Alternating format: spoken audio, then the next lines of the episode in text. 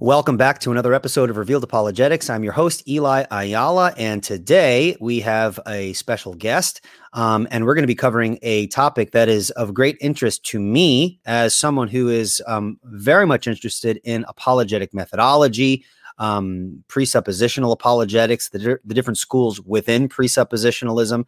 And so today we're actually going to be talking about the red-headed stepchild of presuppositionalism, uh, Gordon H. Clark. And I say that completely joking. Um, a lot of people uh, know me as being one who uh, is very much Van Tillian in his apologetic methodology or Bahnsenian. Uh, I very much um, am more in line with that school of thought.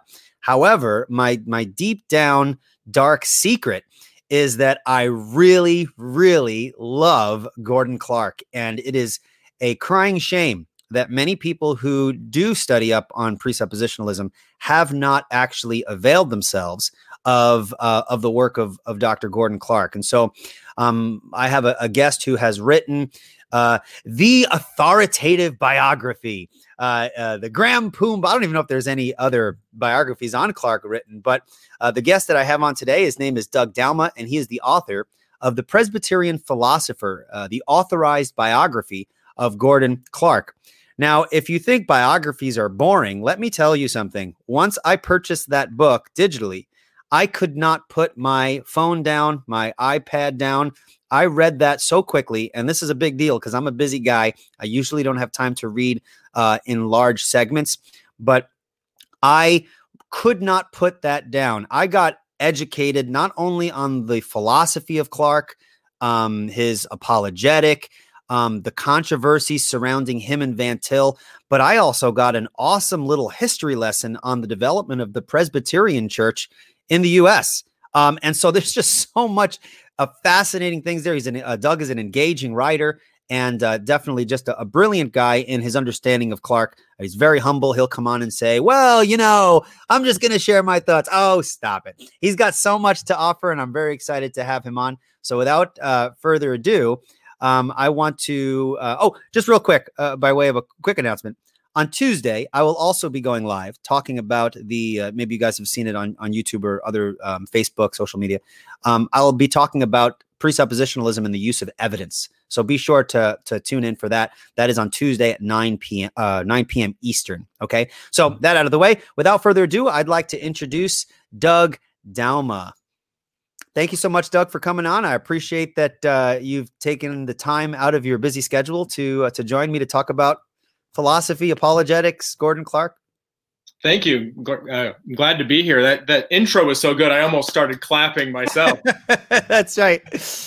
Well, I, I meant every word of it. Um, I don't read biographies. Like biographies are boring uh, for the most part. For me, for me, but when I read uh, when I read your biography of, of Gordon Clark, I I'm not I'm not trying to be nice. I, I couldn't put it down. Um, I read through it very quickly um, and enjoyed just being caught up in the story, the history, learning about the kind of person Dr. Clark was. Um, so um, I highly recommend that people pick that up. So, so for the folks who don't really know who you are, maybe they haven't picked up your book, they haven't heard of you. Um, who are you? What do you do? And what got you interested in studying the thought of Gordon Clark. Well, I appreciate that with the uh, interest in the book. I, Dr. Frame, I, have only spoken to him a few times, but he he had the same reaction. He was one of my endorsements for the book, which was pretty cool because he's more on the Van Til side, but. Right. You know, same kind of thing. Oh, I, I couldn't put it down because this is the history that sort of he came along after and had always heard about from other people. Sure. Hey, you're filling in all this all this stuff behind the scenes and you really by going back through the records and compiling other people's letters and books and everything you get a window into it probably better than van til himself or clark himself or john murray or anybody else involved because they have only their one perspective so sure uh, it's, a, it's like they say with uh, uh, historians today of the Civil War know know what was going on a lot more than the generals did at the time. They were lost a lot of times with with all the troop movements but a historian yeah. can come around later and make some sense out of it yeah. Um, so yeah, I appreciate that intro. And I, I remember um, Henry Krabbendam at um, Greenville Seminary, same thing. He he he took my book and I think read it in about two hours, sitting in his car one day between sessions at a conference, and just came out with a, a, whole flurry of questions for me. Another very interesting fellow that I right. recommend getting to know. Um, but yeah, I'm a Bible Presbyterian pastor up here in New York, which I'm hoping to come over to Long Island. I've been there just once to visit another friend, hoping to come there sometime to um, meet you in person as well. I've really appreciated your uh, podcast. It's funny when you when you asked me to come on it, I looked at some of your previous guests and watched some of the episodes, and I was like, I don't know. Look at these guys. you have a, you have a pretty excellent uh, track record there of professors and authors and various people. So as well, well, well real podcast, quick. Yeah, go ahead. Real quick, a lot of people think I have all these fancy connections. Like, oh, well, you know, how do I get in contact? It's like, listen, the only reason why I've been able to get in touch with so many noted scholars was because of the pandemic. Everyone oh. was home. yeah, I thought you were going to say just because you asked. I, I used to figure that out in. Um, oh, that too, I worked as an engineer for ten years in mechanical aerospace type engineering, and I found oftentimes, I mean, it's just a matter of asking. You could get a hold sure. of the president of a company. Um, sure. Usually, you call up a company and you, you don't say you have a question. You say you have a technical question, and there's usually just a few guys that actually know what's going on. And That's you right. Right, right to them with a technical question. But yeah, most but, of us yeah. uh, pastors and theologians, I'm sure they'd be people are glad to come on your show. So, yeah, I, as I mentioned, I, I, worked as an engineer for about 10 years, uh, went to seminary, um, came into the Reformed faith through the works of Dr. Clark to an extent, but certainly others as well. And um, have continued to really find an interest both in um, Christian philosophy and apologetics, but also in, in church history, which makes such an important setting for those discussions. So, I was looking at um, writing about Gordon Clark's thought. I had read many of his books and said, we need to mm. put this together. And as I did so, I realized it was better in the context of the history. And as you noted, and as I did in the introduction to that book, I said, this is really a, a history of 20, 20th century American Presbyterianism. As Gordon Clark start, starts off in the, in the original church, the PCUSA, and quickly finds himself in the, the OPC and the United Presbyterian Church and the RPC uh, GS, RPC ES, and finally these discussions about the PCA, just as um, Dr. Clark passed from the scene. But to go through all of those denominations and to see all that history firsthand, being a friend of uh, J. Gresham Machen, um, and you know, having gone on long walks talking philosophy with Van Til, uh, writing with Buswell, you know, and then his friendship with Carl Henry and various others. He was um, very well placed, not even so much well connected, but just sort of sure. lucky in where he was established throughout his career. Lucky, aren't you a Calvinist? We don't believe in luck. well, in fact, I argue in I argue in other places that it wasn't so lucky. It wasn't so good because while, while Clark for 28 years is at, at Butler University in Indiana, Indianapolis, he's relatively secluded and he only okay. has a few Christians come through. While Van Til, John Murray, and and the crew there at Westminster, this sort of all star crew, they're the ones really influencing um, American Reformed theology through their work because they have the seminarians coming there, and they're drawing sort of the most intellectual um, people as well, which, as as you can attest to, has influenced not just uh, the Reformed Presbyterian world, but into Baptist in other circles as well. That's right. That's right. All right. Well, well, let's dive into some uh, specifics. Uh, my first question for you, um, and this is a, a, good question for people who are like, well, who's Gordon Clark? Or if they knew a little bit about Gordon Clark, he's kind of this presuppositional oddity that people look at from afar. They'd be like, I've heard of him because when I read up on Van Til, Clark's name pops up every so often. Um, but who is Gordon Clark and why should we care? Yeah. Well, I, I, one thing I was I was thinking about when I, I, realized I would end up Van Til's name would come up in this um, discussion as well, and I did some research on that a while ago. Wrote an article on Karl Barth and mentioned Van Til in some places, and it's interesting there with Van Til because yes, he does mention Clark perhaps as an occasional um, foe he more often will mention uh, Carnell, who was one of Clark's students, sort of an indirect um, right. appeal. But Karl Barth is the guy that Van Til wrote about more than anything else. So we might think of Van Til as an apologist or a churchman, like his biography says, but he's he's an anti-Barthian in in more than anything else. Multiple books, um, quite a few articles on Barth. So yes, Van Til will mention um, Clark as well. And as you know from reading the biography just now, um, Clark and Van Til are there in that that very early small Orthodox Presbyterian church. It's this sort of lopsided, heavy intellectual church where you have Machen, Van Til, Clark, and all these other guys coming out of the mainline church. And as um, Frame's article wisely calls it, Machen's warrior children. You have these guys, and they're all anti-modernist, of course. Right. There's a lot of diversity going on in there, and so uh, Gordon Clark is another um, segment of that diversity within the the Reformed Church. And I, I think what he looks to, to an extent, he perhaps um, exemplifies an older American Presbyterian tradition in certain ways while many of the the Van Til crew there at Westminster is of course heavily influenced by more of a, a not a Scottish tradition but a Dutch Calvinist okay.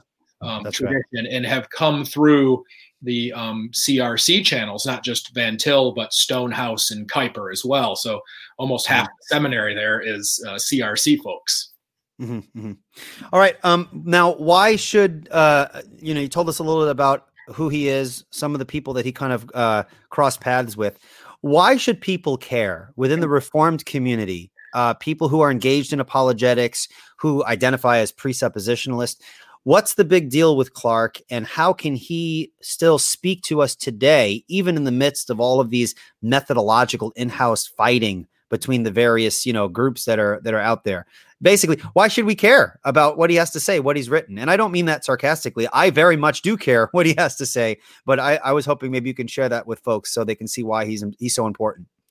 I'm I'm trying to figure out the the right word here um, to answer that. Okay. It seems so.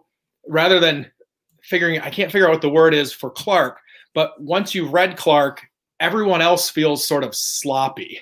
So he, yes. he, he That's right. like, wow, this guy's really thought this out. He's yes. really thought this through more. And I and I identify some of those influences in the biography. I mean, he's he's sitting under a conservative uh, Presbyterian minister father, and he's an only child. So mm. he's learning the catechism, he's reading his father's books from a young age. Now, that father, of course, had quite a bit different views. He was more of a traditional um, Scottish common sense realism um, Presbyterian and evidentialist, as we would say. Um, but Clark sits under his uh, teaching for much of his life, and then he um, uh, gets to know J. Gresham Machen and others. Um, uses uh, Van Til's syllabi even in some of his classes, which surprises people that Clark liked Van Til enough to use his materials at, at least for a while. Um, so Clark had this upbringing in the church, but then was fortunate enough to do a PhD program in philosophy. So he's not sort of, and this is, it's sad that it's this way, but a lot of Christian schools, Bible schools, and Christian seminaries just aren't up to par with the secular university system. And right. so he, he attended um, Penn, one of the Ivy League schools, and got to, I'm sure, battle it out with the philosophy professors for years. But he also had some Christian influences in there. Uh, uh, his dissertation advisor, a man named um, William Romaine Newbold, was a Christian himself, and I think helped um, helped formulate Clark's mindset as well. But Clark goes through this where he's in the PCUSA dealing with all these modernists, but also dealing with anti-Christians in the university. So he's not being just coddled in a Christian Bible college or seminary. He's heard all the arguments and he's been working on refutations of these. But it does, you're right, it comes out into this presuppositionalism, which I tried to identify. Well, what's the root origin of that. I mean, nobody sort of comes up with all of these ideas on their own. Sure. He's very well read. And so I, I identified some background in Abraham Kuyper and James Orr and perhaps Van Til himself, where it seems to me that Van Til got into a presuppositionalism some years before Gordon Clark, at least according to the record. You okay. Know, sometimes there's things that maybe the guy didn't write but you see Van Til presuppositionalism by about 1929, where you don't see it in Clark until about 1938. So, okay. you know, I'm not going to be so pro Clarkian that I'm going to claim that Van Til got his ideas from Clark.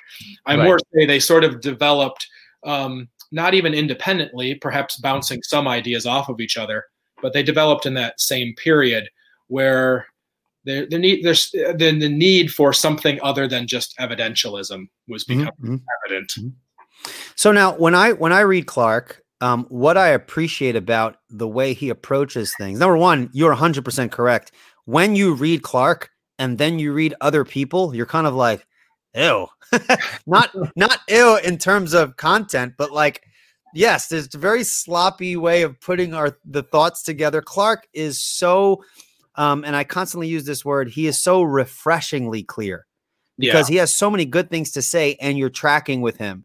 Um, and he's obviously intellectually rigorous. He has a firm understanding of the history of philosophy, especially with regards to the pre-Socratics and the the arguments that were used um, against empirical claims and things like that. So it's very good to hear him speak on those things.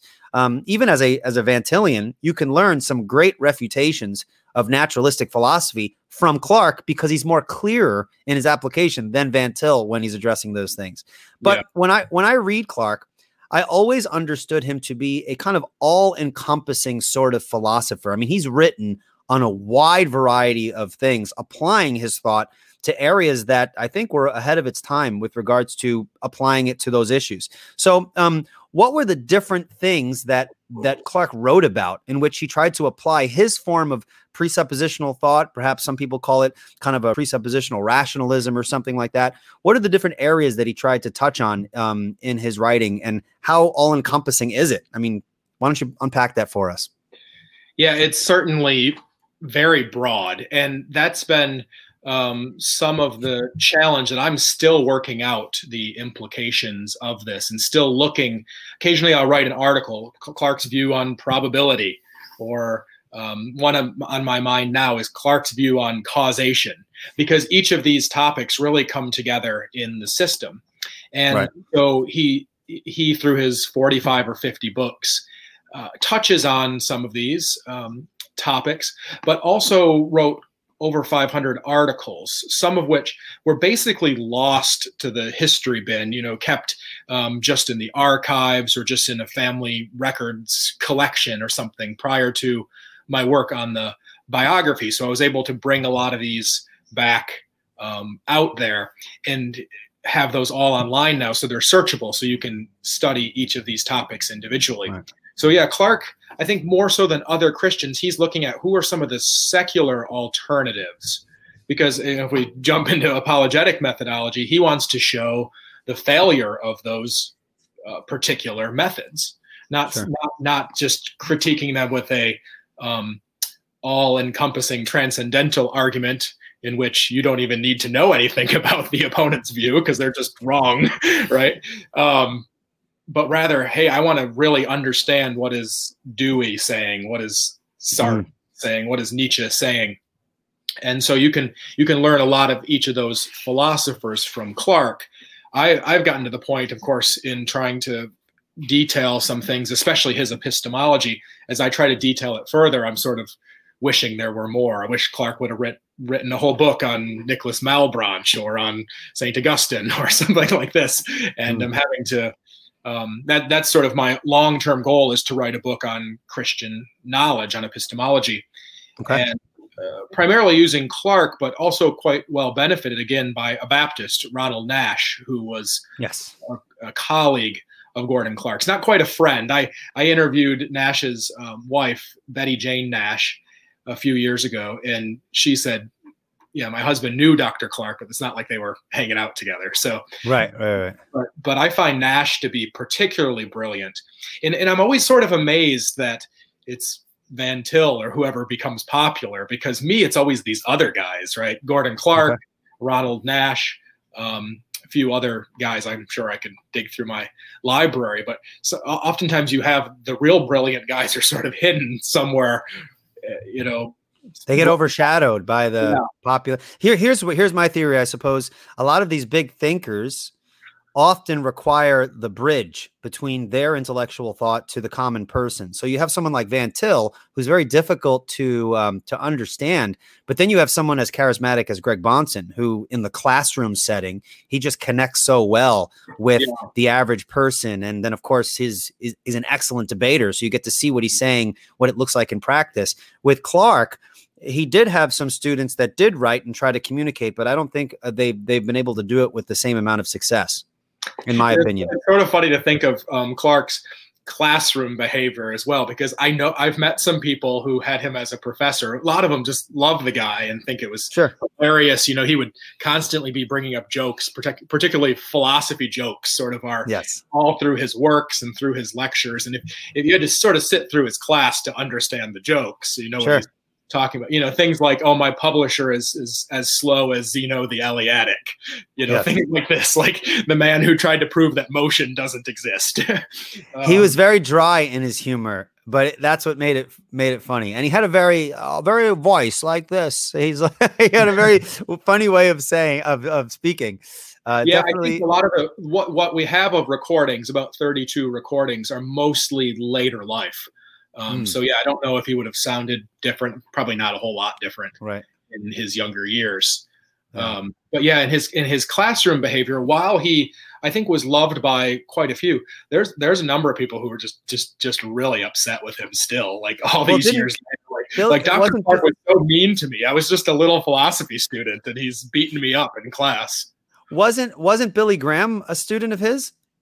Wasn't um, Billy Graham? Yeah, I I I believe that he is. There's an interview of a, a, Wheaton College student named Samuel Faircloth some years ago in the Wheaton archives who tells a great story that, that I have in the biography of, of Billy Graham coming up to Dr. Clark at the end of a class and saying, Doc, you're cold. And Clark, as a Calvinist, saying, I prefer to remain cold and you know, not, become, not be like some kind of Pentecostalist or emotional person, but hey, we're, we're thinking this through. This is philosophy after all. Right, right. So it looks to me that Clark had Billy Graham. Now, some um, who are very interested in, in Clark's publisher, John Robbins, and his writings will note that somewhere John Robbins did say Billy Graham wasn't a student of Gordon Clark's. And I don't know if um, Robbins might even have heard might have heard that even from Clark, and if that's the case, I think Clark would have maybe had forgotten or something like this. Mm-hmm. I, I don't really know why it is that there's this discrepancy, but this other man recalled being there with with Billy Graham and, yeah. and Clark. But yeah, I mentioned another guy in the biography, a Wheaton student, um, an atheist still to this day, who didn't like Clark. And then I know someone at um, Covenant College where Clark taught at the end of his life who um, didn't appreciate Clark's um, uh, aggressiveness. Yeah. Although, although, he usually was more Socratic in his teaching and was really trying to push people. I think sure. sometimes he'd be a little mean too. Yeah. Yeah, it's all good. I found him. I found him funny, but at the same time informative. Um, yeah. All right, so um, what are some of the key features of Clark's philosophy and theology? I mean, we know he's a Calvinist. Uh, what sort of Calvinist was he? A lot of people mistake him sometimes for like almost a hyper Calvinist or a um, someone who holds to kind of a strong determinism. Um, and how did the Westminster Confession of Faith kind of influence his thought? And uh, maybe we can get into some of his other uh, interesting aspects of his philosophy, um, like his views of empirical knowledge or scripturalism or something like that. What are some of the key features that stand out to you in Clark's philosophical perspective? Well, I, I see him as a Calvinist Calvinist. And I see much of the reformed world as having taken an unfortunate weakening of Calvin, okay. particularly as things like the well meant offer of the gospel. And that's where um, Clark comes to agreement with um, churches like the Protestant Reformed Church, which he doesn't seem to have any connection with. He didn't he never met Herman Hoeksema or knew any of these guys, but Clark had read um, a lot of church history and, of course, a lot of theology. And so he agreed with guys like John Gill and the Dutch theologian Simon van Velzen and many others through Reformed church history who have said, while the call of the gospel is universal to all people, we are to preach to all people, yet it's not proper to say that God loves each and every individual or that God desires the salvation of each and every individual, but rather those would be um, almost an Amyraldian type position, or as the Protestant Reformed Church argues, is that starts leaning you over towards um, Arminianism. So mm-hmm. Clark, yes, very much was a strong Calvinist, but he's right there along with Calvin, who argues in numerous places that the hardening of Pharaoh's heart was not just Pharaoh's own doing, but God is actively involved and not just not just in a passive way either. So mm-hmm. yeah, I, I, think of Clark as a as a strong Calvinist. The the hyper label is is kind of silly in my opinion of you know where where you want to call someone a hyper Calvinist or not. Sure. Um, then so philosophically, Clark's looking at a lot of a lot of different things. But what grew what I'm interested in in particular is what I started out many years ago is I just want to know the truth. I, I, I'm very interested in truth, and so he has this real focus not in apologetics, but in epistemology, in the study of knowledge. Okay. And there's bits and pieces throughout his writings of his theory of knowledge, which emphasizes the role of scripture and revelation and God's um, God's activity in our cognition and in our process of learning, as opposed to any autonomy of man in sort of an empirical mode or an anti-revelation type philosophy. So these pieces are through there, but I think that it's not always as thoroughly laid out, at least as I would like, because he was spending so much of his life fighting the modernists. And then in the mid 20th century, getting involved in that, as Harold Lindsell calls it, the battle for the Bible. Clark, for right. 20 years, is involved in this inerrancy debates. Mm-hmm. And so it's it's sad when a guy isn't able to more write more on what we're looking for, but he's there. in, in, he's not fighting important debates about the inerrancy yeah. of the Bible, not satisfying yeah. our intellectual questions. yeah, so you know, people are going to look back on our times and say, "Oh, I really wish Joel Beeke and Eli Ayala would have written more on X, Y, Z." But here they are talking about wokeism or something. Yeah, that's right. Um, so, so how did um, the Westminster Confession of Faith? Um, what role did that play in, or in what influence did it have on the thought of of Van, of not Van Til? I'm so sorry. See, look at that Freudian Freudian slip of uh, of Gordon Clark, because I'm sure this this kind of was a big deal for him. It was the confession that he held to. Um, how did it affect what he the, the kinds of things he wrote about and the sort of things that he addressed? Yeah, he he has this. I, I, his character, as you as you see through the book too, you know, I talk about the fact that he he um, compartmentalizes his food as he eats, right? So he okay. eats the peas and then he eats the potatoes, then he eats the meat. This this left brain mindset that was that was so strict um, that I think that when he, as a ruling elder first and later as an ordained minister, when he agreed to subscribe to the confession, when he took his vows, he meant it. So I think that's the best I can understand. So he's he's throughout his career then defending the Westminster Confession of Faith and its views. He's doing so at Wheaton when they're trying to kick him out for being too strict of a Calvinist. He's saying, "Well, I just believe the confession and all these other denominations." He writes he writes a list of like 12 denominations. He goes, "I just believe what these guys believe." Well, the reality is of course is that a lot of people in those denominations had ceased to believe the right. confession of faith. So Clark remains one of these, uh, I would essentially say, a strict or full subscriptionist, um, and writes um, two books on the confession. One is called "What Presbyterians Believe," and then it's revised and called called "What Do Presbyterians Believe." uh, later translated into Korean. I found a Korean copy once. Oh, okay. So he he's very keen on the confession.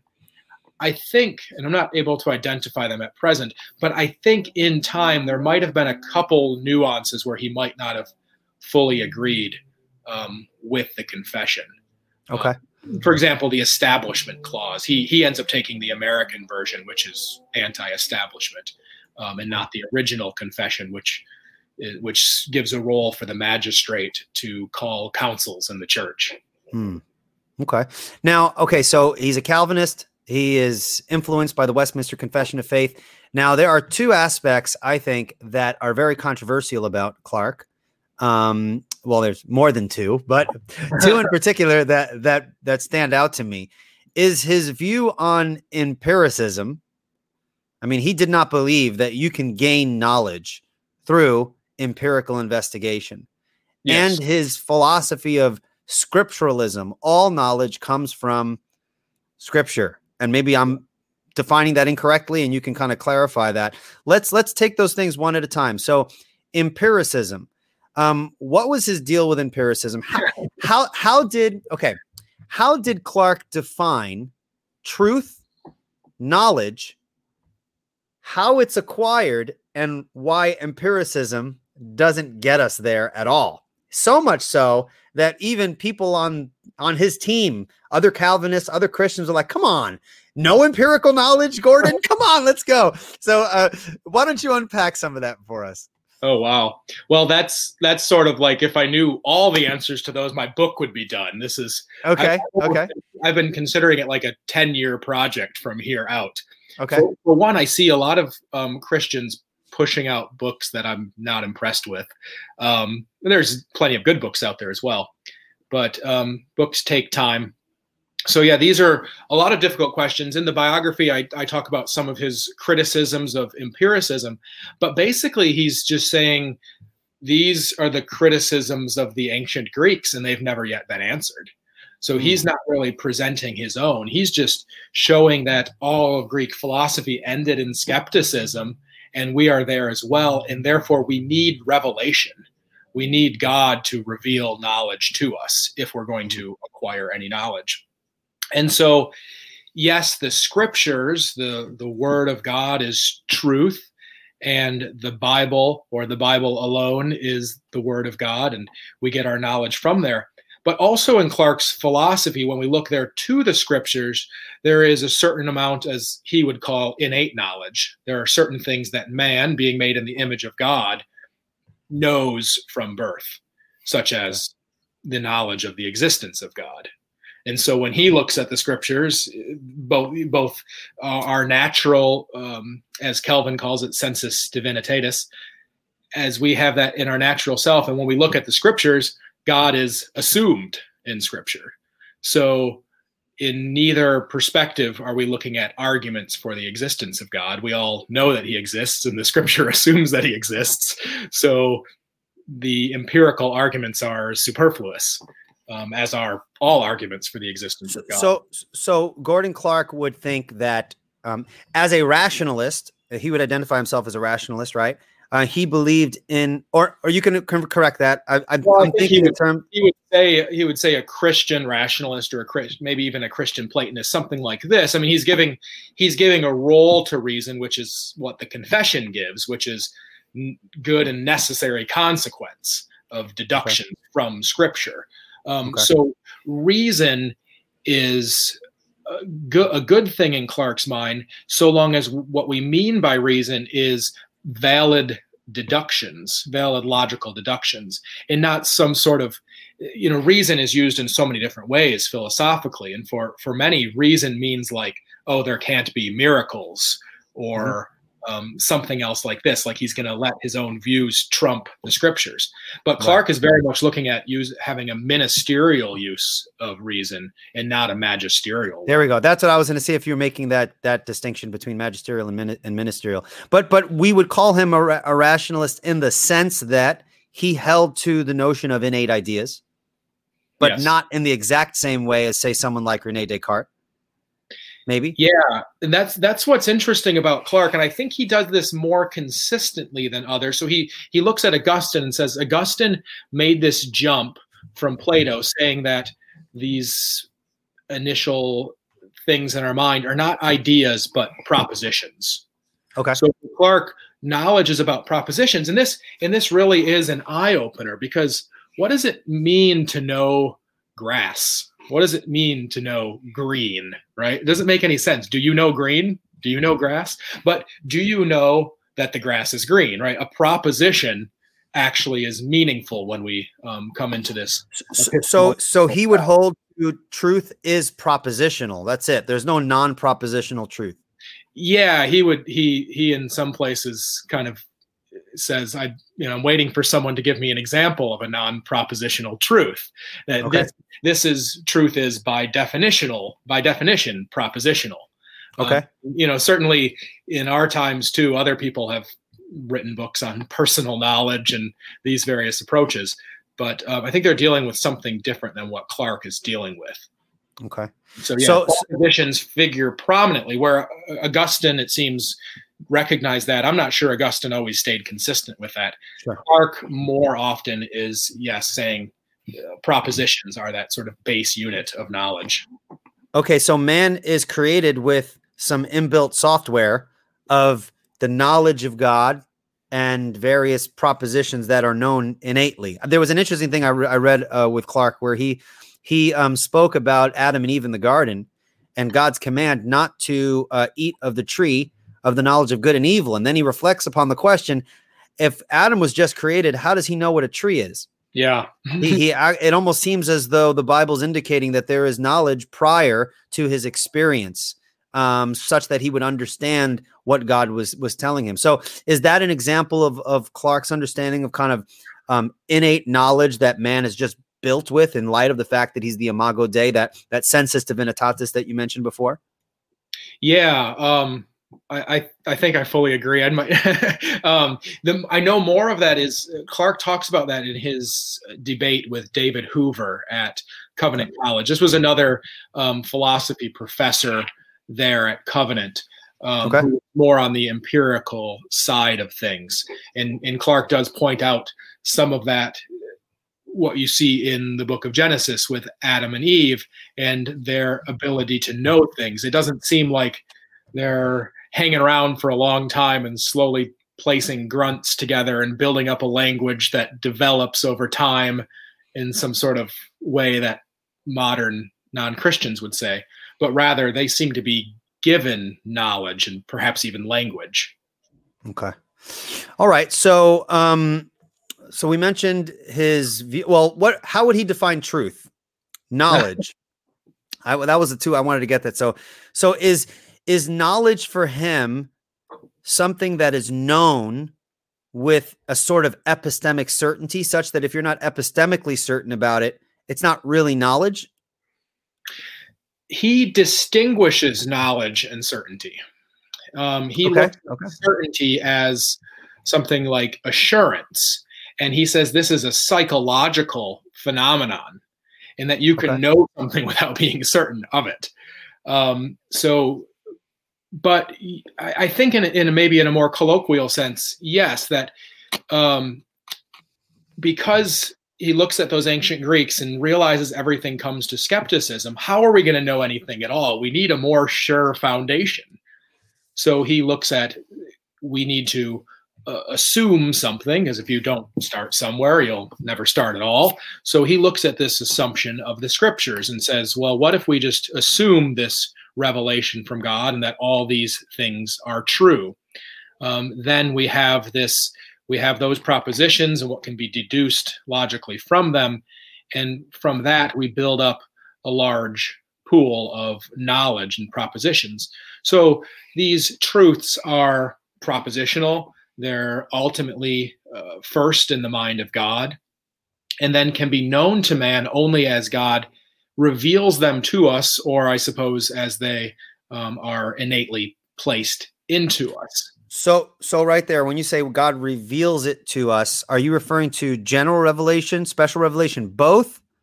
Um, and if that's the case, if it's both general and special revelation, then what's up with this notion that he speaks of with regards to scripturalism? Knowledge is is only found to be in the scriptures or anything that can be logically deduced from the scriptures. How does that work out? Because I'm, I'm really, I guess, this is my own personal issue with Clark. Um, it's not so much an issue; it's it's more of a, I'm not sure what he's getting at. Does he define knowledge and truth as something that must be known with almost like a Cartesian certainty, such that you can't be wrong about it? So if you could be wrong about it, it doesn't count as quote knowledge. But because the Bible is the axiom, we start yeah. there and only that and that which can be logically deduced from from the Bible is actually something that counts as knowledge. Am, am I you understanding the where yeah, I'm kind yeah. of confused? Mm-hmm. Yeah, yeah, I am. Um, I don't know if you've read um, Fesko's book um, on reforming apologetics. You have to read that because it's it's called reforming apologetics, but it's essentially I know I've read critiques about it, but I haven't had time to read it. Yeah. subtitle is basically Van Til was wrong. So yes, that's right. Have to rec- recommend it strongly. No, um, what what I what I see there with um, Fesko and I think so many others is they're looking at Fesko very strongly emphasizes two books, Special Revelation and General Revelation, which I find is a is a very s- strong way of of putting it in the sense that that really put scripture and general revelation at an equal level, right. which okay, maybe in one way that's okay. And so the distinction I think that I want to make and that Clark makes is that there's this form of general general revelation in our innate knowledge that God gives to us. But Clark is not then willing to allow empiricism or the world to give us any additional knowledge. So when we look to the heavens and see the existence of God, it's because we already know God in us. That's why we see God's handiwork. That's why we see his power in the universe. Mm-hmm. We can't mm-hmm. deduce God is working when we look at something in the world, except that we already know that God exists. So he would um, deny uh, more general revelation than others would. And I think that for me, that question's really out there. Um, if you're going to accept it, you need some sort of empirical philosophy. And I've just never seen any type of empiricism actually work. I mean, how do you get from sensory images to actual knowledge? It just seems absolutely impossible. Clark um, shows problems all the way down the line with each one of these steps. Um, but real, real quick, real quick though, I'm still not clear as to how he would define knowledge. So, yeah. so for example, I speak to people sometimes who hold to a philosophy known as fallibilism. Are you familiar yep. with fallibilism? Oh, well, more or less. yeah. So, so they'll define knowledge in such a way that gives room for this idea that we can be fallible in everything, right? So, so like is that really knowledge if you just redefine it to fit that category but then fallibilism doesn't necessitate that that which you claim to know is actually in fact the case. You, yeah. you see what I'm saying? So so um you know what do you think Gordon Clark's response would be to the to the definition of knowledge as taken by a fallibilist versus his definition yeah. of knowledge? So we had some interesting discussions in our Clark circle, and I mean, if you want a good time, you got to join the Clark circles. I got so many great friends. What is that I mean, on Facebook or something? Well, we have a Gordon H. Clark discussions on Facebook, um, but there's okay. other places as well. I I say that in truth, but also in jest. I have some I have some fantastic Clarkian friends, and then I know some people who, you know, they just they kind of bounce around and like philosophy and are some very peculiar characters that you have to be careful with. Okay. But um, in through some of these discussions, we've looked at that, and okay, so in some places, Clark says that truth is or, or knowledge is the possession of a truth um, but I think um, I think Clark can be shown to use the definition that knowledge is justified true belief. Now, justification of knowledge is that which it has to either be in the scriptures or be deduced from scripture to be justified. That's how that's how truth or, or knowledge for him would be justified. And then um, that justification I call externalist. So you don't always have to know exactly how you came upon this piece of knowledge, but if you know it, um, that that qualifies. So we're not always aware of the fact that God innately placed this particular truth in my mind or revealed it through the scriptures or that I got it through some deduction of the scriptures. Mm. Um, so that's something that, yeah, I'm trying to work on to clarify more. So, yeah, that's, I guess I'm giving you a definition of knowledge, not a definition of truth. Now, a, a truth, as I mentioned before, it's at least, or it starts off as a, a proposition in the mind of God or a proposition that he declares to be true because maybe there's false preposition propositions in God's mind, but only not not false propositions in themselves, but only propositions that the Lord knows is false. Sure. So all propositions in God's mind are true. Okay. Um. All right. So, I, I would truth. I'm sorry. Would knowledge be equated uh, between uh, Clark's understanding with a, a sort of Cartesian certainty? Hmm. Yeah. Um, let me. I'm trying to look up in my documents here. Um, I don't know if I can answer that. I'm I'm not thoroughly knowledgeable on um, Descartes, but I think I think you can see a certain amount of doubt there in in Clark's doubting of all these other forms of knowledge acquisition, and therefore the need for revelation. Okay. In in one in one of Clark's books, this this one here, Introduction to Christian um, Philosophy, he he uses, he says a fortiori God can only be known if he's willing to let himself be known. This is this is something that seems to be of the very definition of God. And I think I, if if all knowledge is is God's knowledge, we can apply that to knowledge also. Say we can only know something if God's willing to let us know that. So, in a sense, whatever paradigm you're looking at has to have a strong rule for God or revelation in it. We have to admit, um, certainly as Calvinists, we have to admit God's um, a very strong role for God in that process. Mm. So when when various philosophers discount um, God, discount revelation, and come to these these secular models, I mean, these these views like empiricism this isn't at least originally developing within a christian framework. These are developed among non-christians. And so i think from clark's perspective it's okay if a christian is an aristotelian or picks up some other form of empiricism they're picking up something that's not um, not from the christian tradition or not from the scriptures themselves. So we want to have this strong distinction between what we what is the world saying and what is God telling us in the scriptures. Mm-hmm. So yes, the ultimate the ultimate starting point for us really to distinguish that um, world attempt at knowledge from from true revealed knowledge from God is to assume the Bible. So we come back to that over and over again, just saying we need to start with the certainty of the scriptures. We need to start with this as true and therefore you really in, a sense you just need to be you need to be assured of that singular principle and then you can be assured of every truth of the scriptures. Okay. Now um the next line of question i want to get into a little bit of the differences um, between Clark and van til in as much as you're familiar with them i mean obviously your focus is is uh, gordon Clark, but i'm sure you've read a little bit up on van til since they do cross hairs with regards to um, the controversy that was surrounding their their disagreement.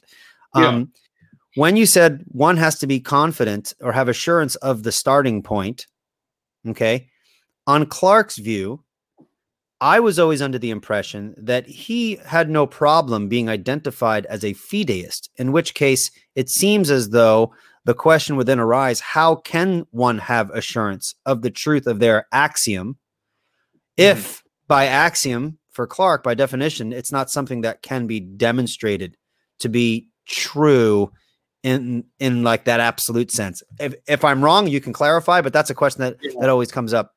Well, yeah, I mean that that assurance is what comes ultimately from the Holy Spirit. So there's these two separate questions: is um, how do you how are you assured of the truth of scriptures, or how are you a Christian, or any of these questions are answered well by the work of the Holy Spirit. But okay. then there's a separate question is there good arguments for the Christian faith? And then Clark would say yes. So you can say, in the one sense, arguments aren't necessary, but they can be used. We because we can come to the faith apart from arguments. We can come to the faith because of the work of the Holy Spirit in us. But there are arguments for the faith, and that's where Clark looks not at proofs of God's existence, but he looks at saying that this entire worldview or this entire system developed by the truth of the scriptures is consistent while other systems are inconsistent. And the scriptures formulate a more um, thorough worldview that provides us with with much more knowledge than these other areas. So when I when I came into reading Clark, I had been very interested in um, the Austrian School of Economics, and there you're developing something very similar. You have an axiom, human action, and you develop economics from that particular axiom by logical deductions. Is very fascinating, but that's the extent of it is you can develop an economic theory. I think what Clark shows is that you can develop from the scriptures an epistemolo- epistemology, a metaphysics, uh, an ethics, a politics, an aesthetics, everything.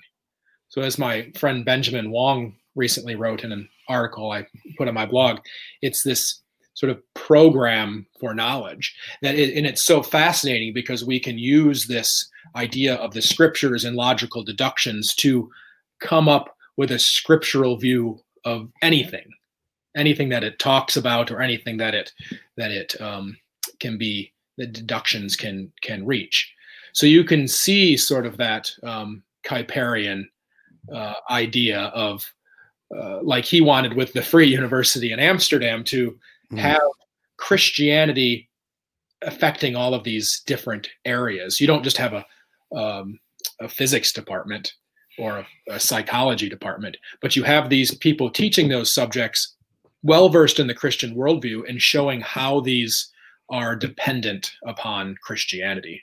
Mm. And Clark was, you know, looking at the same thing along with um, some of these other men in the OPC in the 1940s. They were looking at starting a reformed university um, in America, which would have been modeled off of that that free university idea of Kuyper's. Um, and of course, in the Clark Van Til controversy, you read about this. It sort of fell apart as the men couldn't get along. So uh, the right. Van Til debates and battles was, in a sense, a, a piece of a much larger um, disagreement going on at that time within the Orthodox Presbyterian Church and other uh, Reformed bodies. Hmm. Uh, just real quick for those who are listening, if you guys are enjoying the content, please give this video a, a, a thumbs up, a heart, uh, leave a nice positive comment. Uh, and if you disagree, um, actually, in the comments, I always say this feel free to um, write out your questions towards the end. Um, Doug will be happy to try his best to address some of the questions that uh, that you may have. So I just wanted to throw that out there to make sure that in the comment section, um, we will be addressing uh, questions. Um, we um, will now be getting into the issue of the differences between Clark and Van Til in a limited sense. Um, I want to uh, respect uh, Doug's uh, area of expertise and allow him to have the freedom to uh, to to pull back and say, I'm not sure about what Van Til believed, but here's what Clark believed, and and that's that's fine as well. Um, well, one question before I get to that, I, I lied. There was another question before uh, getting into those differences. You forgot also. You you told your uh, viewers here to give questions. You forgot to tell them to give answers. That's See, right. That, give answers so we can just read it that, back, and that makes it easier. And as I'm I'm sure in your circles as well. I mean, people have a lot of answers here, and especially as they get a chance to think about things less on the fly than I am. So there's yes. there's a lot of brilliant people in the Clark circles, as I'm sure in in the circles you you um, are involved with as well. So it's a uh, I, I oftentimes a lot of a lot of what I write is a collective project. I have four or five sure. regular reviewers. I got some smarter guys behind the scenes that I'm sending my papers to. No, that that's awesome. And you know what? That's why a lot of these sorts of discussions are helpful as kind of an introduction, but if you really want to get into the details, you got to do a little bit of the hard work and read up on on the, the, books where there's some good research and careful thinking that's laid out. So, um, you know, folks who find this stuff like apologetics online, philosophy online, awesome, super helpful, but let that not be your only avenue of thinking about these things. So I, I very much respect that. Um, but with regards to um, Clark's claim of the consistency of uh, the Christian worldview, was it Clark's position that all non Christian worldviews are inconsistent in some way? Or did he just think that Christianity just answers the problems of philosophy better than some of these other perspectives? Well, I think that he realized that we can't know that all possible non Christian worldviews are inconsistent. Okay. Um, so he did a lot of hard work looking at the main alternatives. That's why you know you, you find him writing about some of the major philosophers. You know, he's he's impressed with these guys like um, Blanshard, uh, Brand Blanshard, and and um, of course Aristotle and Plato and Kant and all of these others. These are some of the main alternatives, and then same, of course, there's religious alternatives, and he was no fan of the Catholics and um, didn't write much about the about Islam or anything, but surely would argue that they had inconsistencies as well. Okay. Um, so there is a superiority of the Christian worldview and the fact that we can show that it is consistent, and then all the other known worldviews are inconsistent, and that's where he ultimately says a choice has to be made. Uh, mm-hmm. You you will never be able to exhaust all alternatives, and I, I think this is important because someone could develop, as they have throughout um, the centuries, somebody could develop sort of a Christianity light that would be perhaps fully consistent within itself. You know, he talks about this like, okay, I'm a fundamentalist. I like the fundamentalists. Um, they're good folks, but there's something better than fundamentalism. There's the entire Westminster Confession. So, mm-hmm. um, so we want to look at the entirety of the Christian worldview, not some subset of it, nor some sort of deranged version, whether that's, um, I don't know, the Schwenkfelders or the Swedenborgians or something. You know, we want to look at Christianity really in its ascendancy and in its greatest form, which is the Reformed faith. Okay. All right. And from the from the Van Tillian school, uh, that would be a little bit of a difference with regards to what you said with um, not being able to refute hypothetical examples. Um, this would be a, a difference within, uh, say, a transcendental argument that's presented by Van Til and Bahnsen. We would we would argue that there is a way to um, create an argument such that it actually accommodates all future hypotheticals that you might think of, especially um, you know religious perspectives that look like Christianity uh, but aren't. Um, so that's kind of a, a, slight a slight little different there, but um, but again, it is a valid thing to bring up since the, when we from the Van Tillian perspective talk about the transcendental argument, that's a natural kind of thing that pops up. Well, how do you how does this argument refute hypothetical, you know, worldviews that might be developed later on. So yeah. these are important. These are super important issues, um, and of course, um, they can be addressed in much more um, in depth way, um, which we're not going to get into now. But um, let's let's move on then. Um, Gordon Clark and Cornelius Van Til. If you are sitting around the table talking about theology with your fellow theology nerds, okay, and someone was like, "But, but Doug, what's the difference between uh, the apologetic methodology of Van Til and the apologetic methodology of Gordon Clark, or even not just their apologetic methodology. What are some key differences between their philosophy and outlook? Uh, how would you respond to that based on your understanding? You always you always say buy my book, right? That's the that's the right answer. Yes that that and i and again i i highly recommend that people do. Um i even if people don't agree with van til or or clark or whatever the topics they discuss are interesting and the interaction between them although there's been a lot of heat within those schools of thought um, if you can bypass all of that heat and what you do in the book is you really give this very good objective historical perspective i think there's a lot to be gained there so, um, so yes, I highly recommend uh, the book. Um, and again, I'm not just saying that to be nice. I really do highly recommend people uh, take a look at that. But um, but how would you answer that question um, in kind of a, a short snippet, uh, while also punting people over to some other resources that might be helpful in going deeper? Yeah, well, I really like what you said there by saying philosophy rather than just apologetics. And I, I think you, have probably read. I wrote an article a couple months ago when when you first brought up the idea of me coming on your show. You said, "Let's talk about Clark apologetics," and I'm sitting here going, "I don't know anything." So I wrote an article on, uh, on Clark's apologetics, and the first thing I noted in there is that when it comes to well, first thing I noted was that um, apologetics, in my opinion, seems to be seems to have taken too large of a percentage of our time in the reformed world. Um, okay. It doesn't mean that it's a bad thing, but I think that we've diminished um, the time that we spend on every other subject in the scripture. Of course, apologetics, you know, gets around to very many subjects, but um, apologetics has become this this big thing, especially with the internet, because we have more opportunity for debate.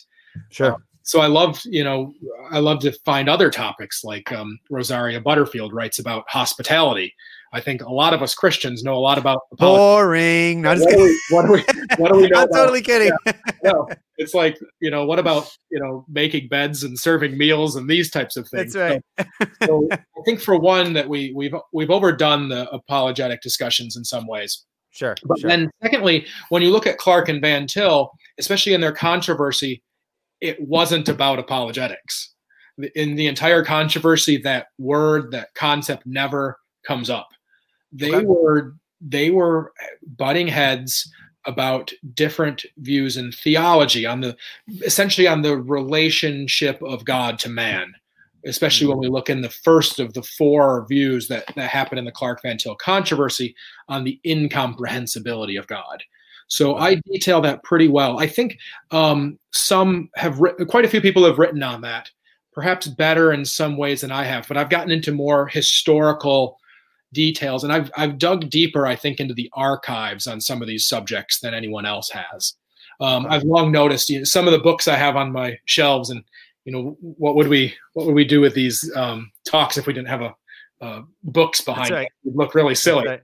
But some of these um, books on my shelves, they're entirely written based on secondary sources. They're based on somebody read a lot of books. Well, what I did in the biography is is dug in the archives, in the letters, and the unpublished papers, and interviewed people who were there.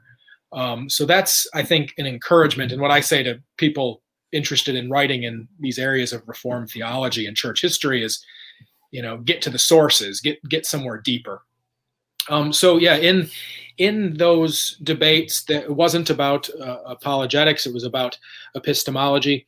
And i think maybe some of that discussion of apologetics comes on a little bit later in that i, I kind of call it clark van til round two when Bahnsen and robbins are like about to kill each other. Um, this is sort of the low point in the clark van til um, okay. relations. And, and apologetics becomes a, a deeper discussion at that point Sure. Of course, apologetic methodology depends on some of those theological and epistemological differences that Clark and Van Til had. So yeah, and you know, to summarize the differences there in in the biography, I talk about the four that happened at the um, controversy itself, the incomprehensibility of God, the the free offer of the gospel. Um, it's been a few years since I looked at these; I can't remember them all anymore. But they're talked about there, and then the the issue of like the transcendental argument that only comes up later and it really isn't even discussed much between Clark and Van Til. It's basically left off with Clark saying, I've been waiting for 30 years for you to show me the argument, uh, okay. Cornelius. So, um, where is the actual argument? And so I, have twice tried to write a paper on the transcendental argument and have have concluded in my own personal failure both times and have opted not to post it. But um, as you look through that history, you see there by the Clark Van Til, as they both passed away in the 1980s, that's where it's sort of left in these Clark Van Til discussions is show me the argument. And Van Til not sure if the argument can be shown. And I think some Van Tilians aren't sure if you can show the argument. But um, your your podcast with James Anderson was fantastic, and he talks about how the argument can and has been shown. So that moves us into a new period. Clark and Van Til are both deceased, and we actually have the argument written out. So now we have something to look at, something to actually analyze. we finally yeah. made some headway. yeah. So, I mean, you'd think this would be like step one. It shouldn't have taken so long. That's um, right. but it, it's there. Write write out the argument, and then they die, and you have to wait for uh, Revealed Apologetics podcast, yeah. an interview with James Anderson. Finally, some. yeah, and so of course Clark had um, a number of problems against arguments for the existence of God in general. And as I was trying to write this paper too, there's this question of whether it's a proof or an argument, or you know what mm-hmm. the differences between these things are. And so I certainly don't think there are proofs in that sense. And if someone wants to leave it as just an argument, I'm I'm sort of befuddled and saying, well, what's what is an argument that's not a proof? That's not a very good argument, and so why should I believe it? Um, so I, I don't I don't buy on to the transcendental argument. I understand um, to an extent what what's trying to be done sure. there, um, and it would be fantastic if we just had to swing that one hammer at people. Transcendental argument, everybody.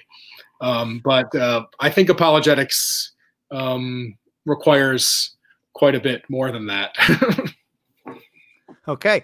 All right. Well, thank you so much for that. Uh, we are just creeping over the hour. So what I want to mm. do is I want to tr- I want to transition a little bit um, to some of the comments and questions on the side. Now, these comments sometimes they are random and have something to do with what you said, and sometimes they're not. And so we'll we'll do our best through uh, some of them. Uh, P. Uh, Parker, sorry, Parker says Doug is the freaking man. Pop says, "Hey, Doug." There you go. you gotta love the internet, right? Um, well, now we were. Yeah, I, I, have to give a shout out there for his father. Uh, he he is an author himself. So if you're interested in Parker's father's books, look up Frankie Chocolate. He's written 50 or 60 books, all on Amazon. Frankie Chocolate. They're they're nice. pretty funny. He's a good guy. All right. Awesome. Awesome. Now, uh, this is a comment which I think was related to what you said with regards to not knowing specifically where the presuppositionalism in Clark or Van Til really came from. And this person is suggesting that could it be that presuppositionalism goes back to the German idealists? Um, now, I don't know what this person, where specifically they're coming from, uh, but why don't you speak to that? Maybe I'll share some of my thoughts as well if if you don't cover what I think you might. Yeah, I I don't know that many people have written, if anyone has, other than the one chapter I did on the origin of Clark's presuppositionalism. Okay. Um, with when it does come to Van Til and his views, idealism often comes into play. Um, particularly there, look at Timothy McConnell's dissertation, I believe at Florida State. Um, he writes on the origins of Van Til's presuppositionalism. Okay. Um, that one's really excellent. And yes, he does um, track into some of the idealists.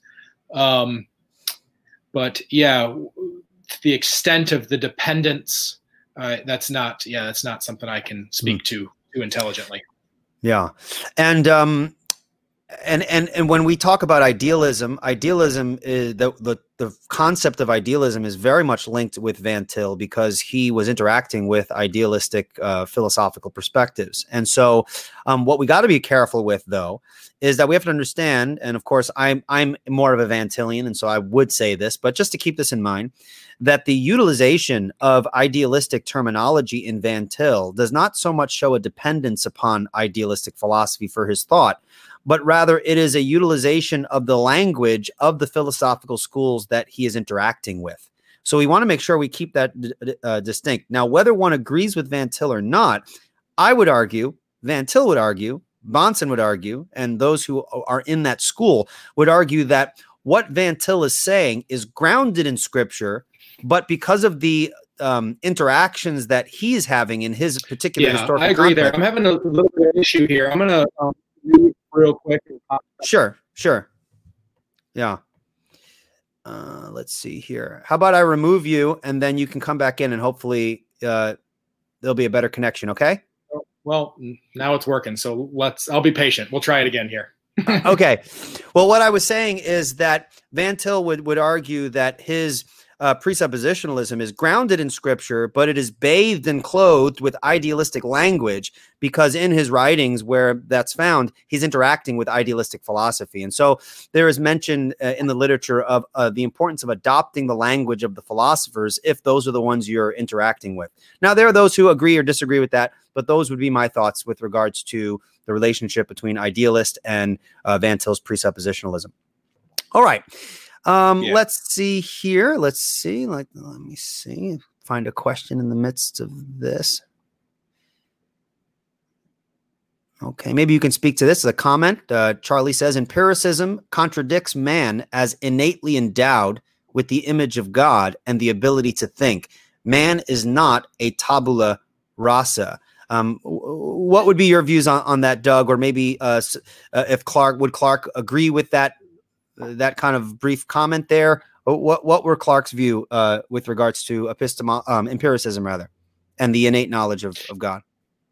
Yeah, Charlie's right there because um, most or all empirical views they don't want your mind to modify what's coming to it from the world. So if you have something other than a blank mind, then you're not receiving what's out in the world. You're receiving some altered view of it. So if we see in the scriptures that we are indeed given a mind and innate knowledge, then we no longer have a blank mind on which the world can write itself. But we mm. rather we have a divinely um, given mind, an actual mind.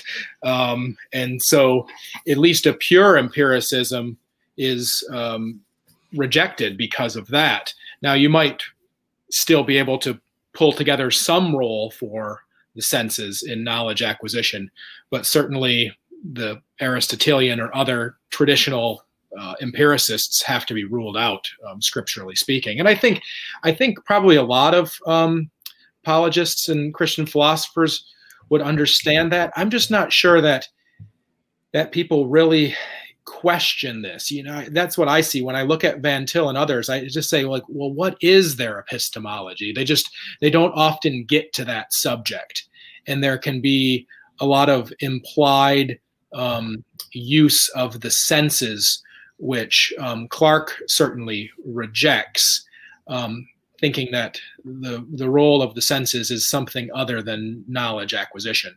So yeah, that mm. becomes a, a, a, very interesting topic and something that I'm trying to sort out better for writing a book on it. The the role of the senses is is something huge and something you know, we really, I think, need to look to Augustine and others um, for some direction.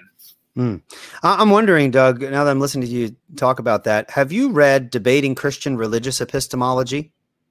It's called, it's entitled Debating Christian Religious Epistemology. And there's a segment there uh, where Scott Oliphint contributes uh, a description mm. of, or an explanation of the revelational epistemology. And of course, uh, Scott Oliphint is a Van Tillian. And so he goes very much into the nature of revelational epistemology in detail. His particular article is just about that.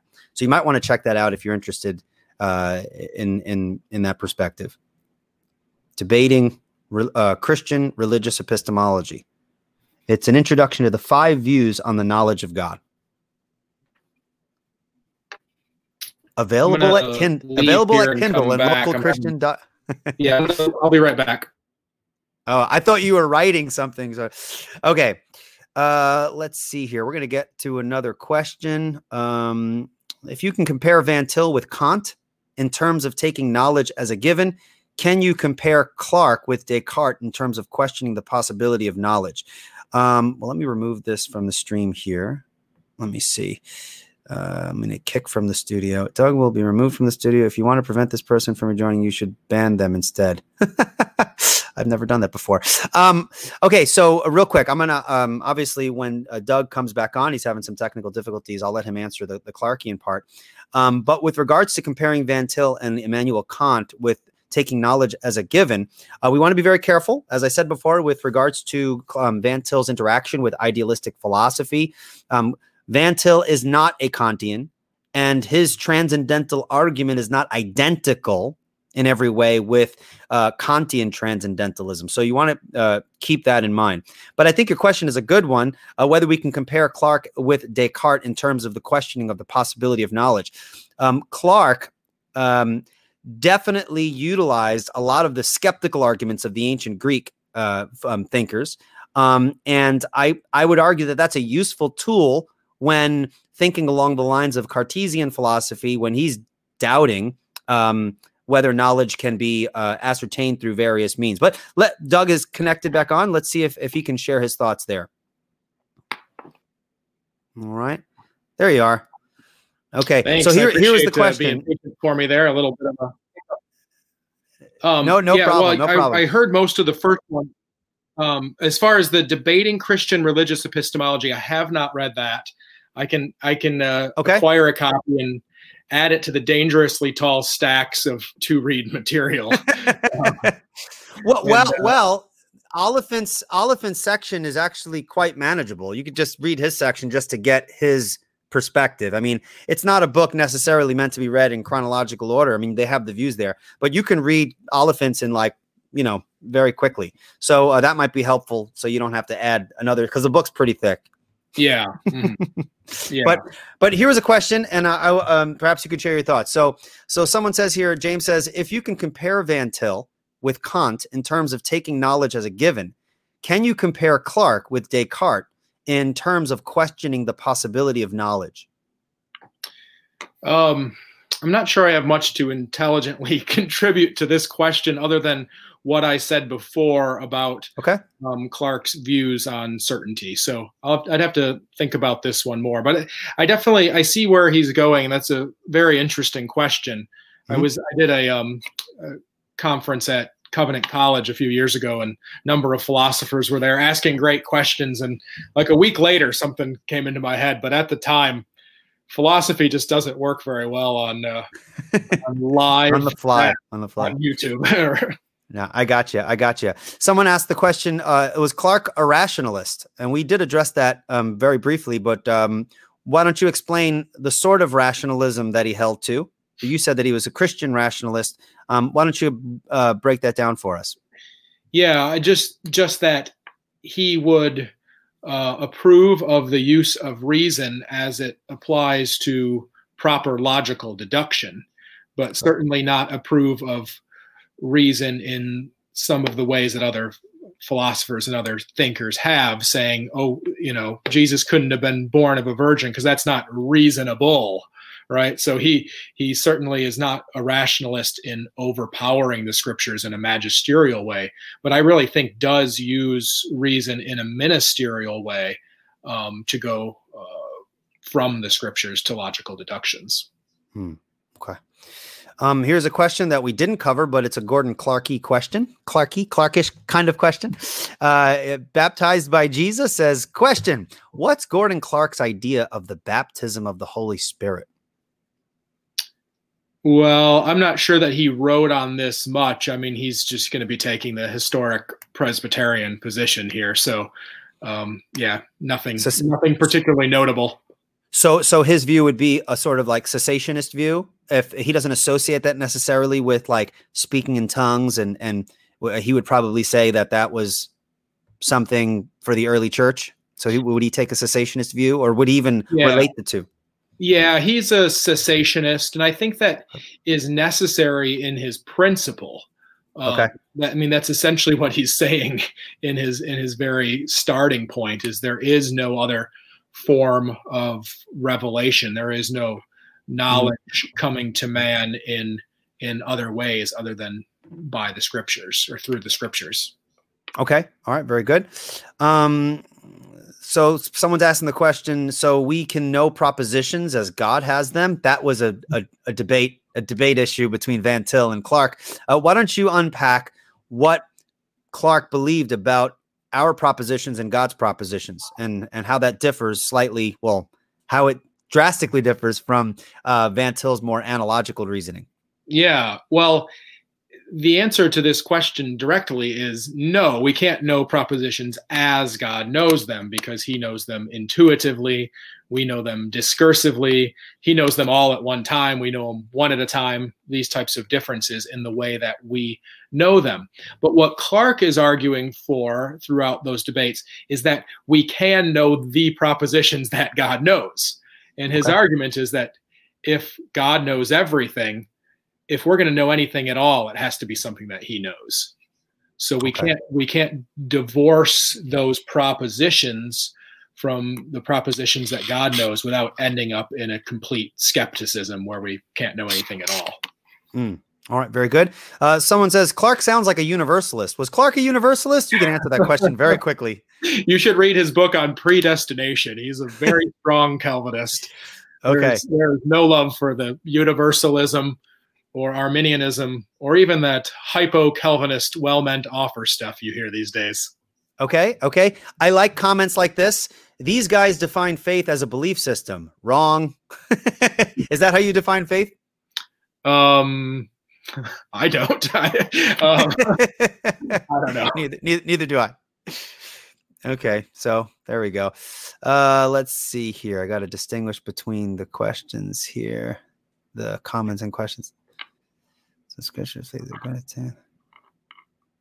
And I apologize if I skip over someone's questions. Kind of hard to uh, to differentiate the comments and the. Okay, here we go. You know, half um, of these people are me under other names given my. Imagine. All right, here's a question from Jimmy. Uh, Doug, what about the charge that Clark was Nestorian in his Christology, right? Can you elaborate the differences between Clark's view and classic Nestorianism? And does Clark's view contradict his affirmation of the Westminster Confession of Faith? If you're able to answer that question, great. If not, no worries um, I can't do any better than what I did. And I think the last chapter of my book, I discuss this question some. And I also reference a paper that um, Ken Talbot and Gary Crampton wrote and published with Whitefield Media on that very question. I know Jim. He, I think he's probably familiar with that paper. Maybe he's not satisfied with it, or maybe he's not satisfied with my book, and I'm heartbroken. but, do you um, know? Do you know Jimmy? Yes. Yes. Okay. All right. Okay, so read the book. That that's the answer to the question. Read the book. Um, someone asks, uh, does Clark effectively limit the apprehension of truth exclusively to believers? Um, no, because of the innate knowledge that I was discussing before. So unbelievers surely don't have very much truth, um, but it seems that they know a few things um, I have this letter here. This is something I was hoping to show. I, have probably quoted it in other places, but this is fantastic because this is the kind of stuff you find in the archives. Okay. I, I should have a. You bring me on just to discuss letters someday. I've got, I've got great letters like Van Til saying, "I wish that rush Rushdoony guy would stop saying he got these ideas from me." you know what? Maybe, maybe we can do that. Here, give me one second. Maybe we can do that. That would actually be a lot of fun. Let me see here. All right. I'm sorry, you're bringing out your letters. I have to I have yeah. to nerd, nerd out and, and have my my autographed oh. copy of Defense of the Faith. Okay, I uh, thought you were going to pull out, I thought you were going to pull out an autographed copy of the letters of Gordon H. Clark. See, I um, want a physical copy of that. I have to order one. I know you okay, gave me the uh, the digital copy. Yeah, I had to, um, Tom and I at the Trinity Foundation um, compiled okay. these together and had them printed. And I'm not sure if this one's in there or not, but there's this interesting letter here. Um, and in this, uh, I forget the name of the publication. They're they're available. Um, Wayne Sparkman has made these available on the PCA Historical Center website. There's some discussion between Clark, Van Til, and Buswell in um, in a small publication where they talk about presuppositionalism. And so you have these two different schools of presuppositionalism in Clark and Van Til, and then you have Buswell um, holding to an evidentialist type view. And so I have this letter here as Clark sort of responds to, I think it was actually just Buswell and Van Til debating with each other. So here Clark sort of chimes in via letter, and he writes to Buswell in November of 1947 and it's somewhat it's related to this question you're asking about common ground. This is you know this is one of the debated phrases throughout the 20th century as presuppositionalism was coming together. Common okay. ground. And so Clark says to Buswell, it amuses me somewhat to compare what you say of my thought with what Dr. Van Til says. You complain that I do not allow for a common ground, while Dr. Van Til condemns me because I do. Probably I suffer from an inability to express myself clearly so Clark it, it, discusses this problem, this common ground between believers and unbelievers that Van Til, Clark, and Buswell each seem to have some different views or talking past each other. And then finally in the letter, Clark explains his view, which I think he does so well here. So, so, he writes these letters. You know, I have a collection of Clark's letters, and sometimes he must have written multiple letters in a day, but they're written better than than I certainly write. It's it's book level. So he says, I hold that Christ is the light and logos that lighteth every man that comes into the world. I hold that every man is made in the image of God, and that every man has what may conveniently be called an innate idea of God.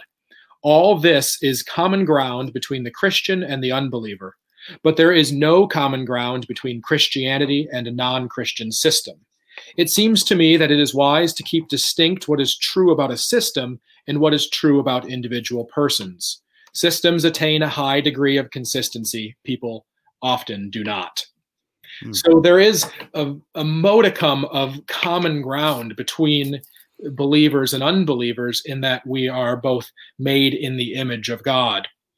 And so have some innate ideas there, but our worldviews are almost in are, are entirely at odds with one another. And the actual knowledge available to a Christian, so many multitudes surpasses that of what an unbeliever can know because we believe in the scriptures. So we don't have just some tiny little spark of divine light showing us that God created the world, but we know everything about the Lord Jesus that has been revealed to us, and therefore we can know salvation, which the unbelievers don't. Mm. Uh, so, yeah, I think it, that the the Christian amount of knowledge so dwarfs the unbeliever's knowledge that it almost is as if the unbeliever has no knowledge at all. Okay. Okay. Um, Dr. Roberts uh, asked, please ask Doug how Clark and Van Til differed on the issue of common grace. Um, well, in the in the PRCA debates, the Protestant Reformed Church, these, of course, are that's that's the a big discussion. The three points of common grace in the um, Synod of Kalamazoo in 1924. Well, that issue comes over into the Clark controversy. As I mentioned, you have these um, professors, Van Til, R.B. Kuiper, and Ned Stonehouse, who had come from the CRC and were very interested in that discussion on common grace. Well, at Clark's controversy, it wasn't so much um, those the two of those questions about common grace and how it how it um, applies to the unbeliever or society, but it was primarily that question of the well-meant offer of the gospel that came into the Clark Van Til mm-hmm. debate. And that's the question is, does God desire the salvation of those whom he does not save? And for Clark and Hoeksema and many other Calvinists, it, it just seems like an obvious answer to a silly question. And mm-hmm. it would be um, it would be clearly contradictory to say anything um, other than no, that God desires, God truly just desires the salvation of those whom He does save. So that question is is more um, focused on in, in Clark at that time, and a little bit in some of his later writings. But I don't know that he actually addresses anywhere else the question of common grace as far as um, unbelievers being uh, empowered by God's common grace to make advances in science or or something else like this. The, Clark doesn't get into those discussions the way that the the Dutch churches do. Hmm. Okay. All right. Very good. There are a couple of uh, things here. I suppose. a de- tag transcendental argument is a rational argument proving God exists. It is basically a convoluted ontological argument. Uh, no, it's not a convoluted ontological argument. There are some differences there, although there are some connections with some some of the ontological aspects.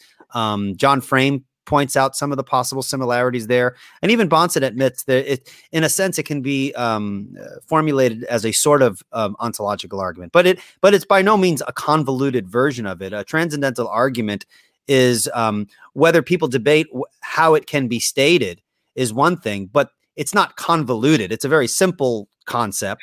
Um, whether it can be worked out is the issue, and I I think it can. Um, and uh, to be perfectly honest, when I've used it with um, unbelievers, I have not um, heard any good responses. So that last part I just said actually will um, uh, respond to this comment here that the tag argument is dead. Uh, well, it's very much alive and still argued in the literature. Um, and so uh, I don't know what the second part of the philosophy. There's several gods. Um, I don't know what that means, but um, yeah, well, Eli, want, maybe you've heard this discussion some, but it might be something interesting for you to work on. I don't know if you have an answer right away, but the okay. question of whether tag is or should be the impossibility of the contrary or the impossibility of the contradictory. So that's that's a question that's been brought up in Clark circles: is are Van Tillians confused between the contrary and the contradictory, and which one should the argument truly be? Yeah, I'd have to think. I've never heard it phrased that way, so I'd have to think about what that means. Um, yeah. What what we would say as as as um, uh, using the transcendental argument, we would say that the Christian worldview is true, and its denial in any manifestation that it comes must assume must assume our point that we're the Christian worldview in order to uh, to try and refute it. And the and it's more than simply a claim within the context of the apologetic encounter. We try to draw that out. And that's done through worldview analysis, internal critique, which I think is something that uh, Dr. Clark was really good at.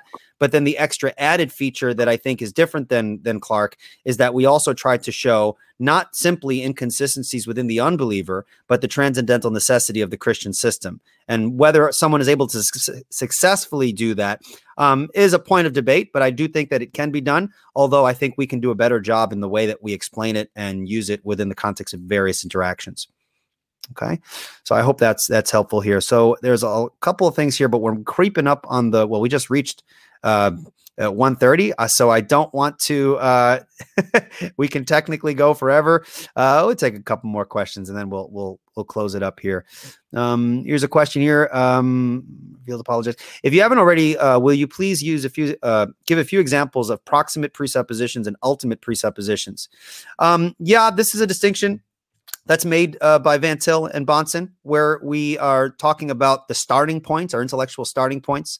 Uh, so we'd say something to the effect that the uh, uh, God and His revelation are our starting points. They they provide the necessary preconditions for intelligible experience, and then oftentimes the objection comes, well, you have to start with your own mind first before you start with God, because you have to think about these things before you could even you know uh, reflect on on those other things. Um, and Van Til would make a distinction between proximate starting points and ultimate starting points. For Van Til, um, this was not even a point of conflict for him. Um, our proximate starting points are our own minds. Obviously, I mean, he didn't deny the fact that you have to think about these things, right? But in a ultimate context, uh, the proximate starting point would not even be able to be intelligible without the um, metaphysical and epistemological realities given the Christian worldview, namely the triune God that grounds being and his revelation, which is both immediate and mediate, that grounds our epistemological ability to gain um, knowledge about reality. So, um, so I would say that those are the differences between, you know, my rational capacity would be a proximate starting point. I need to start there, but my ultimate context, my ultimate context is the triune God who reveals himself. He is he is the one in whom I live and move and have my being. Um, and, and, because I'm made in the image of God and I'm surrounded by the environment of His revelation, we exist coram Deo in before the, before His face. Um, so uh, that's a very important aspect when understanding these different issues of, of starting points. That's a, that's a great question. Let's see if I can find one more here. This one's for you. There we go. There we go. Can scripturalism deduce from scriptures that self knowledge is impossible. and this and with this we'll end. Oh, Clark. So make, so make it good. Make it good. yeah, Clark quotes from the scriptures here and says, um, wh- "Where is it? Man is."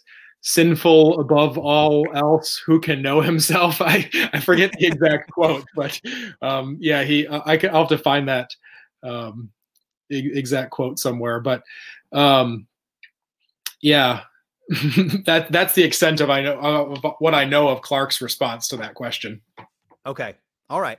Well, um, listen, I, I really highly recommend folks pick up uh, Doug's book, uh, The Presbyterian Philosopher, the authorized biography of Gordon Clark. And I promise, I promise, or your money back. And I'm just kidding. I can't do that. Um, I promise that you will not be disappointed. It is a def- is a very very interesting read. Um, and, and it's a, a, a, wonderful glimpse into a brilliant mind. Uh, Gordon Clark was was brilliant, even though um, there are some disagreements and areas of controversy. He had so much to um, uh, to to give to the intellectual life of the Christian mind, and so I highly recommend folks pick up that book and pick up some books by Gordon Clark. You know, um, you know, definitely not uh, it shouldn't be your introduction, um, but you might want to pick up um, a, a, Christian view of there we go, a Christian view of men and things, and his um, his magnum opus uh, philosophical work, Thales uh, to Dewey. Definitely not light reading, but um, some good resources there. Doug, would you like to share anything before we we before we close here? Yeah, I just I just wanted to give. Um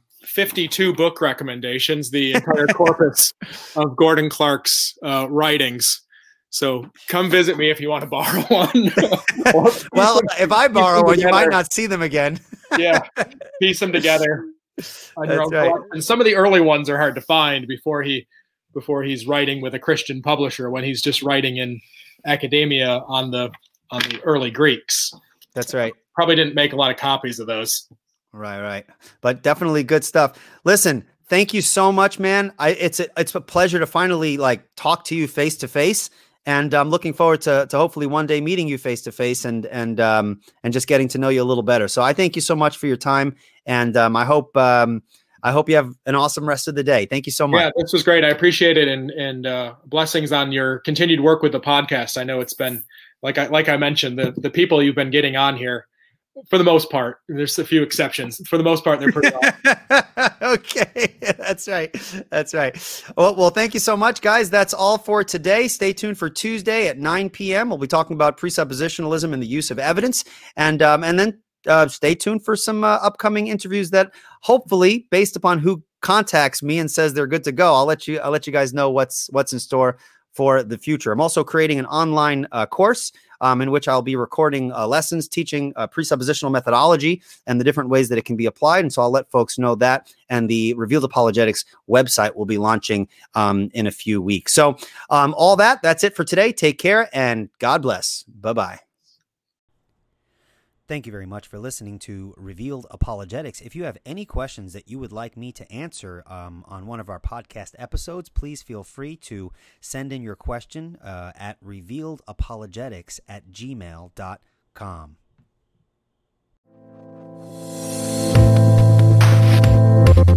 Thank